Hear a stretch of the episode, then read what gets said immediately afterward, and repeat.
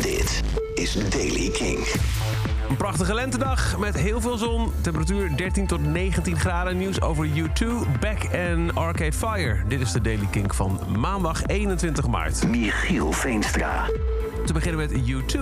Volgens verhalen, geruchten, geluiden... komt voormalig Star Wars-regisseur J.J. Abrams...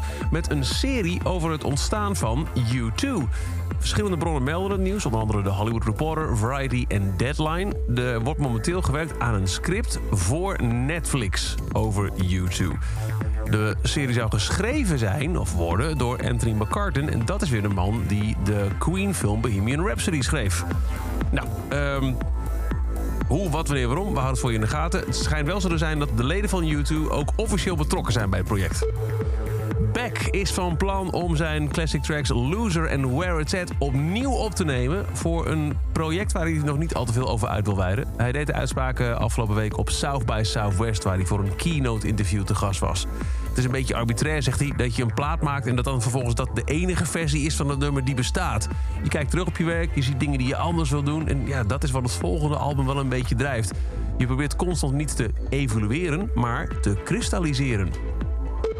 En dan Arcade Fire. Kernlid en ook een van de oprichters, zeker de oprichter, Will Butler is weg bij Arcade Fire. Dat is een bijzondere timing, net nu de band terug is met nieuw werk. En hij deelde het nieuws voorafgaand aan de show afgelopen zaterdag die de band gaf in de Bowery Ballroom in New York. Eind vorig jaar heb ik de beslissing al genomen, zegt Will Butler, nadat het nieuwe album af was.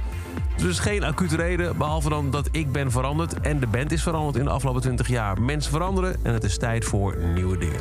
En tot zover deze editie van The Daily Kink. Elke dag in een paar minuten bij met het laatste muzieknieuws en nieuwe releases. Wil je nou niks missen? Luister dan elke dag via de Kink-app, kink.nl of waar je ook maar naar podcast luistert. En voor meer muzieknieuws en nieuwe muziek check je s'avonds om 7 uur Kink in Touch. Elke dag het laatste muzieknieuws en de belangrijkste releases in de Daily Kink. Check hem op kink.nl of vraag om Daily Kink aan je smart speaker.